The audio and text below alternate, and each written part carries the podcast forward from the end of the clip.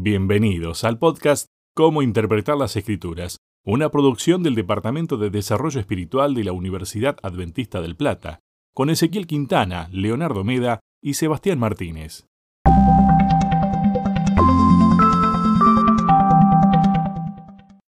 Hola, ¿qué tal? Bienvenidos a un nuevo repaso de la guía de estudio que estamos disfrutando este trimestre. Estoy hablando de cómo interpretar las escrituras. Estamos con el Departamento de Capellanía, con el Departamento de Desarrollo Espiritual de la Universidad Adventista del Plata. Y me acompañan, como es habitual, dos grandes capellanes. Leo, ¿cómo estás? Bienvenido. Hola Seba, muchas gracias. Es un placer encontrarme de vuelta con ustedes desde casa acá para repasar esta espectacular semana que nos toca en la lección. Lindo clima en cuanto al cielo, en cuanto a la temperatura y lindo clima en cuanto a la Biblia. ¿Cómo anda el señor Ezequiel Quintana? Bienvenido Ezequiel. ¿Qué tal chicos? Es un gusto que nos podamos encontrar acá desde, desde el hogar, desde las casas y que podamos disfrutar también, como vos decías, de este repaso de la lección que tiene mucho para enseñarnos y mucho para que podamos ir aprendiendo. Te pido, Leo, que me digas el título, ¿lo tenés ahí a mano, el título de lo que ha sido el repaso de la escuela sabática de esta semana? Acá lo tengo, o sea, y se titula así, ¿Cómo consideraban la Biblia Jesús y los apóstoles? Y tiene un... Importante, ¿no? Sí. Y tiene un texto que es para memorizar, un texto que es la clave, el fundamento. Lee, Ezequiel, perdón, Ezequiel, ¿lo tenés por ahí a mano? Sí, sí, sí. Dice así, Él respondió y dijo, escrito está, no solo de pan vivirá el hombre, sino de toda palabra que sale de la boca de Dios. Eso lo encontramos en Mateo capítulo 4, versículo 4. Bueno, vamos a estar hablando de la visión que tenía Jesús respecto a, la Biblia, a lo que era la Biblia para esa época y lo que pensaban también sus apóstoles respecto a las escrituras. Hubo un grito que fue casi un grito de guerra que hubo en la época de la Reforma que se llamaba ad fontes o, o que tenía que ver con el volver a la fuente. ¿De qué estamos hablando cuando hablamos de volver a la fuente, Leo? Y yo, yo pienso un poquito en el grito este de la Reforma, volver a las fuentes y pienso que uno tiene que volver cuando se alejó, ¿no es cierto? Y eso tiene que ver con que por mucho tiempo eh, la filosofía fue ganando terreno por sobre la Biblia, ¿no es cierto? Entonces surgió durante la época medieval y, se, se, se, transformó en tradición religiosa el interpretar la Biblia a la luz de la, de la filosofía, eh, la filosofía oriental, sobre todo griega, ¿no es cierto? Esto es lo que se llama la escolástica. Entonces, eh, cuando eso ya estaba demasiado eh, impregnado en toda la Iglesia Católica, surge la, protesta de volver a las fuentes. Y bueno, eh, como estuvimos viendo en las lecciones anteriores, la fuente es la Biblia, y es a lo cual los reformadores nos invitaban a volver. ¿Qué tiene de malo que nosotros, Ezequiel, qué tiene de malo que nosotros miremos la Biblia con los ojos de la escolástica o con los ojos de la tradición o con ojos que no tengan que ver con la Biblia? Sabes, Sebas, que muchas veces eh, ignoramos cuando, cuando usamos la Biblia o, nos acercamos a la Biblia con todo este bagaje, eh, vamos ignorando cuál es el sentido original. Es más, eh, a veces yo creo que la Biblia es más simple de lo que muchos de nosotros creemos, más simple de lo que a veces nos acercamos a la Biblia. también saca de, de plano lo que fue la cultura en la que se desarrolló la Biblia, saca de plano el acercarnos a la Biblia con esto otro en mente, lo que fue y, lo que es para nosotros hoy. A ver, si yo me acerco a la Biblia con un pensamiento filosófico diferente, eh, no voy a estar llegando al mismo punto. Voy a estar también, voy a estar haciéndole decir a la Biblia o viendo en la Biblia cuestiones que, que no están eh, eh, son grandes riesgos los que se corre cuando eh, traemos todo esto y lo tratamos de meter a la fuerza dentro de la Biblia. No son pensamientos originales de la Biblia. Yo se lo estoy haciendo decir a la Biblia algo que no dice. Bien, bien. Hubo un personaje importante que fue Rudolf Bullman. Él tuvo una idea interesante que nos ha hecho mucho daño a aquellos que confiamos plenamente en la Biblia, que fue el ejercicio de sacarle los mitos, especialmente al Nuevo Testamento. ¿De qué estoy hablando, Leo, cuando hablo de la desmitificación? Mira, ese es, algo interesante que pasó en el siglo, en, el siglo anterior, durante el siglo XX, que esto no, solo se dio en la, teología y en la Biblia, sino que eh, fue todo un proceso de crítica hacia todo lo que conocíamos, hacia todo lo que sabemos, ¿no es cierto? Y hacerlo de, de tal manera riguroso, cosa que podamos cumplir los parámetros objetivos, muy entre comillas, de la ciencia. Por lo tanto, eh, acá en, lo que es la teología, Rudolf Bullmann eh, propuso esto, que nosotros podamos eliminar los elementos eh, que, que, no tienen sentido con la realidad como la, la, la conocemos nosotros. ¿Qué quiero decir con esto? Por ejemplo, él propuso que no podíamos creer eh, en la Biblia como un relato fidedigno. Es decir, la Biblia nos, nos da ideas, nos da conceptos, pero en realidad no fue escrita por Dios en el sentido de que Dios la inspiró, sino que es simplemente el conjunto de tradiciones y, de, y la influencia histórica de los discípulos en ese, en ese momento. Entonces lo que él hizo fue sacar todo lo mítico, por ejemplo, la creación. Bueno, en ese relato, a ver, yo no veo que estén sucediendo las cosas como me la cuenta Génesis 1, entonces ya no puedo creer en eso. Y así hizo con la segunda venida, con eh, la muerte y resurrección. Entonces, eso lo que hizo fue sacar todo lo sobrenatural que a nosotros nos da mucho sentido eh, en nuestra esperanza, en nuestra fe, sacarlo del relato bíblico. ¿Qué tal? Hizo su propia Biblia. Eh, eh, Ezequiel, de esto hablabas la semana pasada cuando hablabas de usar un bisturí y ir recortando porciones de la Biblia. Claro. Sabes que yo mencionaba esto porque justo con esto en mente, Bullman él desea o, o ve en la Biblia y, desea sacar ciertas cosas. Tanto como decía Leo recién, como mencionabas, se mencionaba la semana pasada, eh, debemos considerar que la Biblia, o sea, ¿quién es, quién es el ser humano para, para ir cortando porciones de la Biblia? Que más adelante vamos a ver algunos textos que Jesús mismo, cómo él usaba la Biblia, pero esto de sacarle mitos me lleva a pensar, ¿y quién soy yo para decir qué es mito y qué no? Como decía Leo, también la creación, voy a sacarla. Pero resulta ser que la creación es, es, un punto de partida para darme propósito a mí como ser humano, porque porque soy hijo de Dios y creación de Dios. A ver, cada una de esas partes que están en la Biblia, Dios la, la inspiró. Hablábamos de la inspiración y de que de punta a punta la Biblia tiene, eh, tiene ese eh, factor de inspiración de parte de Dios, esa unión divino-humana, eh, como veíamos una comparación también en Jesús. No podemos dejar de lado esto de, de, que hay partes que, que, sí, hay otras que no.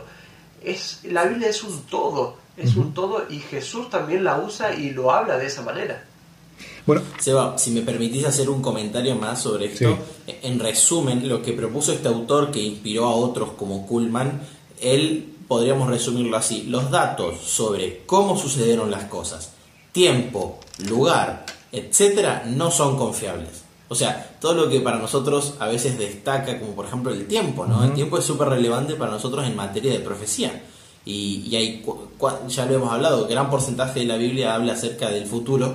Entonces el tiempo para nosotros es importante. ¿Cuándo sucedieron? ¿Dónde sucedieron? Y para él estas cosas ya no son confiables.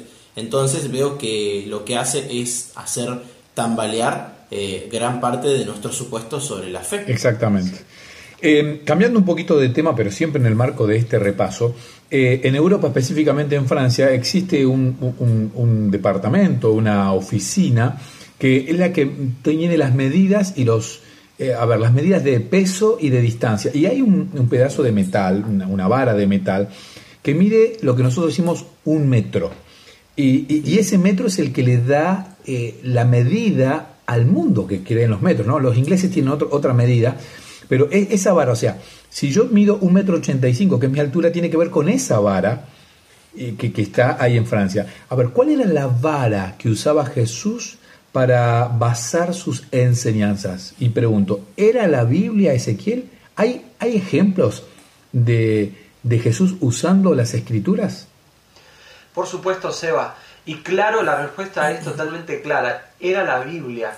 De hecho, Jesús conocía muy bien la palabra de Dios cuando él se, se, se pierde, entre comillas, de, de, sus padres y sus padres lo encuentran en el templo, le dice, ¿acaso no saben que en los negocios de mi padre me es necesario estar? Él entendía eh, ya desde temprana edad uh -huh. cuál era su rol y cómo funcionaba la Biblia, porque él ya había visto en la Biblia su, su parte. Ahora, la lección nos, nos menciona diferentes ejemplos, como la tentación en el desierto. Uh -huh. En esta tentación en el desierto, cuando Jesús hace frente a Satanás, vamos a ver de que todas las respuestas que él le da, desde la primera con respecto a la alimentación hasta la última con respecto a la adoración errónea, el poder también que, que Satanás le ofrece, Jesús siempre la respuesta, la primaria respuesta es escrito está. Porque Jesús, primero que ahí hay un factor de que tenés que conocer la palabra de Dios. Y Jesús conocía muy bien la palabra de Dios y cuál era su papel con respecto a la palabra de Dios. La pregunta es, ¿nosotros conocemos cuál es nuestro papel con respecto a la palabra de Dios? ¿Qué dice de mí y cómo usarla?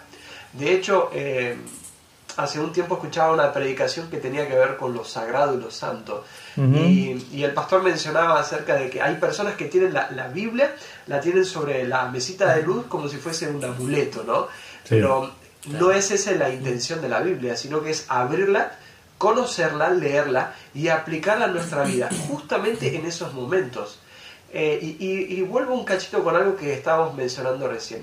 Nosotros creemos en este método de histórico gramatical. Yo necesito leer la Biblia en un tiempo, espacio, en un, en un lenguaje, en su lenguaje original, interpretarla de la manera correcta también. Sí.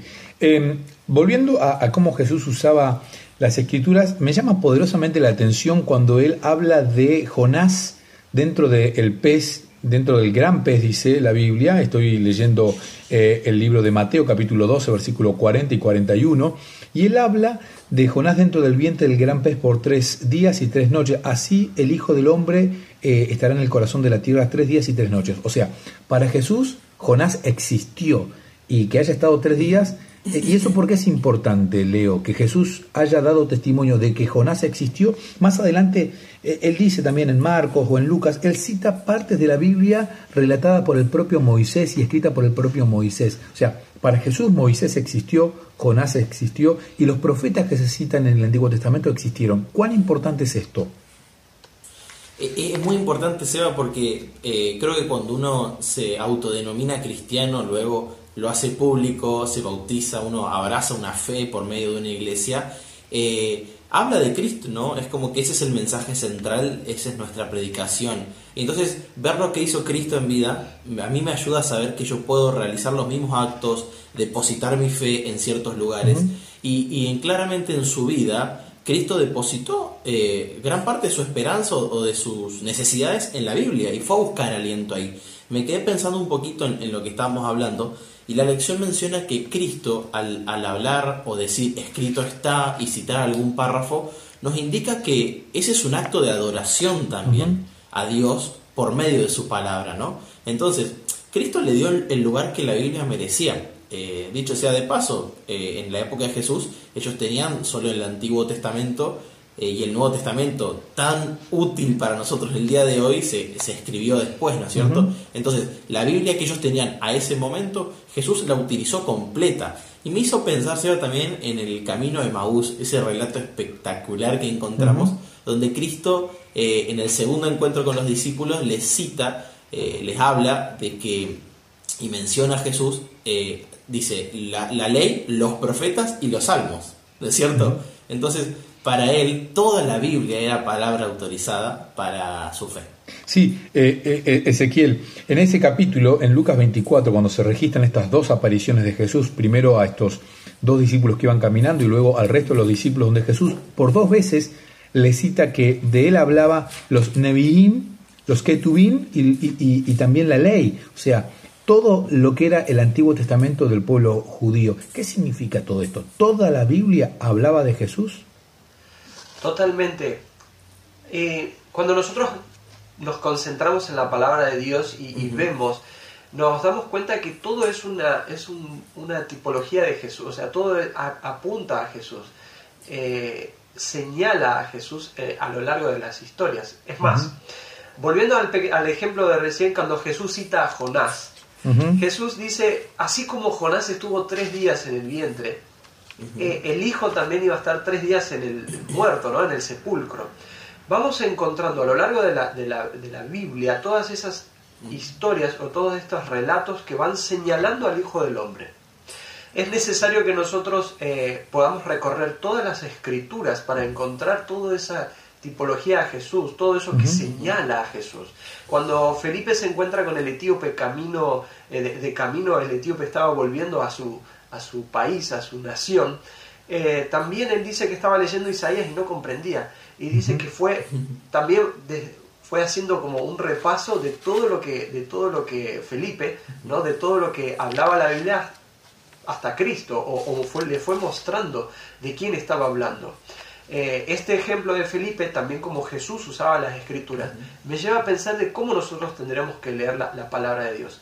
Se encuentra señalando a Jesús cada uno de los párrafos, o sea, cada una de las partes en la Biblia tienen que señalar a ese Hijo de Dios.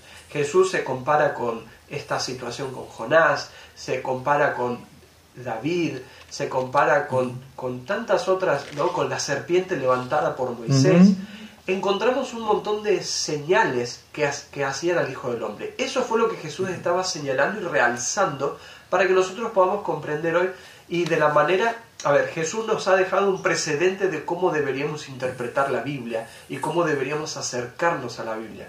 Eso es lo que nosotros tenemos que imitar.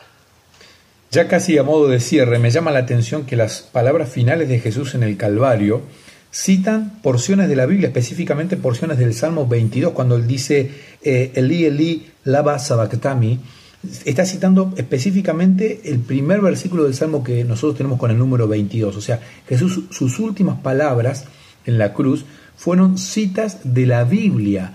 Eh, y a lo que voy es, y, volviendo a lo que decía Ezequiel, que me parece sumamente interesante, podemos nosotros cometer el mismo pecado, eh, podemos tener el mismo error que tuvieron los discípulos de tener toda la Biblia que habla de Jesús y sin embargo no entenderla, porque ellos en alguna medida no entendían, por eso Él les explica luego de su resurrección paso a paso cómo hablaba el Antiguo Testamento de Él. ¿Podemos nosotros cometer este mismo error, Leo? Sí, totalmente, por eso creo que Jesús nos indicaba que nos convenía que Él se vaya, ¿no? Y por eso también era importante para nosotros entender la obra del Espíritu Santo y ahora le estamos entendiendo a través de la Biblia. Es decir, el Espíritu Santo eh, que inspiró las mentes de las personas para que ellos después puedan escribir los mensajes bíblicos, es, la, es el mismo poder que a nosotros nos ayuda, es la misma persona que a nosotros nos ayuda para poder entenderla de manera correcta. Ahora, cuando nosotros ponemos eh, otras herramientas que no son brindadas por el Espíritu Santo, eh, ahí podemos hablar filosofía de cualquier tipo y color, ¿no es cierto? En la Biblia también hay filosofía, filosofía bíblica, que nosotros podemos utilizar para después interpretar toda nuestra realidad. Ahora, cuando nosotros agarramos un elemento, por ejemplo, pienso, externo a la Biblia, para interpretar la Biblia, sale cualquier cosa. Y también, Seba, hay un error cuando nosotros creemos que la Biblia es solo para materia de religión. Exacto. A mí el, el ejemplo de Jesús eh, me muestra que él hacía la Biblia, de la Biblia su norma para todo. Es decir, Jesús eh, quería elegir algo, iba a la Biblia, o pensaba en la Biblia. Tenía un problema, iba a la Biblia. Estaba ante el peligro, iba a la Biblia. La realidad de Jesús era una constante adoración al Padre a través de la verdad bíblica. Por lo tanto, veo que hoy en día el error no está tanto en interpretar mal la Biblia, sino para mí el no utilizar la Biblia para todos los aspectos de mi vida. No sé si me explico. Totalmente. Totalmente. Eh, casi ya a modo de cierre, nos hemos quedado sin poder hablar de que los apóstoles también citaron la Biblia en una cantidad innumerable de versículos. Cada uno de ellos va dando testimonio y va citando porciones del Antiguo Testamento. Pablo, Pedro, el propio Santiago, eh, bueno, el Apocalipsis de Juan, que comienza diciendo que la revelación de Jesucristo y, que termina cerrando, eh, uniendo toda la, toda la Biblia. Pero haciendo énfasis en esto que decía recién Leo Ezequiel nosotros tenemos dentro de la Biblia novelas, tenemos dentro de la Biblia historias, tenemos dentro de la Biblia libros que hablan de filosofía, eclesiastés, tenemos libros como los proverbios, porciones de la Biblia que nos pueden regalar solución a cada necesidad diaria y cotidiana que tenemos. ¿Estoy equivocado? ¿Exagero en este pensamiento ese? No, por eso creo que tenemos que hacer de la Biblia nuestra norma de vida. A ver, podría, pudo haber cambiado la época, a ver, el año 2020 o, no sé, mil antes de Cristo.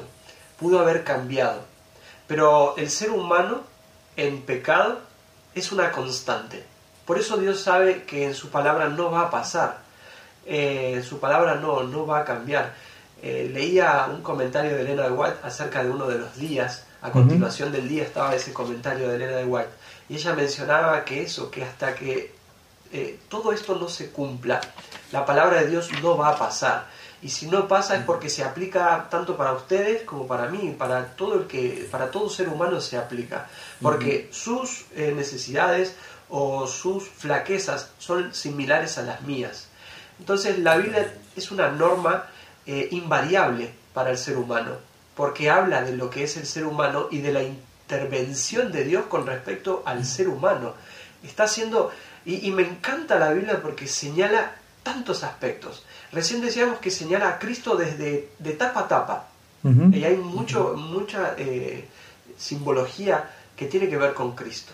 Pero también tiene que ver con mi realidad, con, conmigo, con mis luchas. Entonces, la Biblia tiene como aristas que, vas, eh, que va ayudando al ser humano y que me va señalando a Cristo y cuál es mi papel, cuál es el de Cristo y cómo puedo acercarme y conocer a Dios. Por eso es tan increíble y tanto podríamos mencionar de la palabra de Dios. La Biblia es esa norma constante para el ser humano. Ezequiel, muchísimas gracias, Leo, muchísimas gracias. Ese, buena semana, gracias por este repaso que ha sido apasionante de la Biblia. Nos hemos quedado con tantas ganas de decir cosas, pero quiero cerrar con este, esto que dijo Ezequiel recién. La Biblia habla de Cristo de tapa a tapa. Ezequiel, muchas gracias. Gracias a ustedes y bueno, nos encontramos la siguiente semana. Leo, muchísimas gracias. Ha sido enriquecedor repasar con ustedes eh, esta guía de estudio que estamos disfrutando de estos tres meses. Gracias chicos, les mando un abrazo enorme y como dijo ese, nos encontramos el jueves que viene. Y como les decimos a ustedes, gracias por permitirnos ser su compañía durante estos minutos. Les pedimos disculpas por las fallas técnicas que podemos tener. Acércate a la Biblia. Es la palabra de Dios. Estudiala, léela, disfrutala cada día y hace de este libro que es inspirado por Dios el libro que pueda darte solución a cada uno de tus problemas.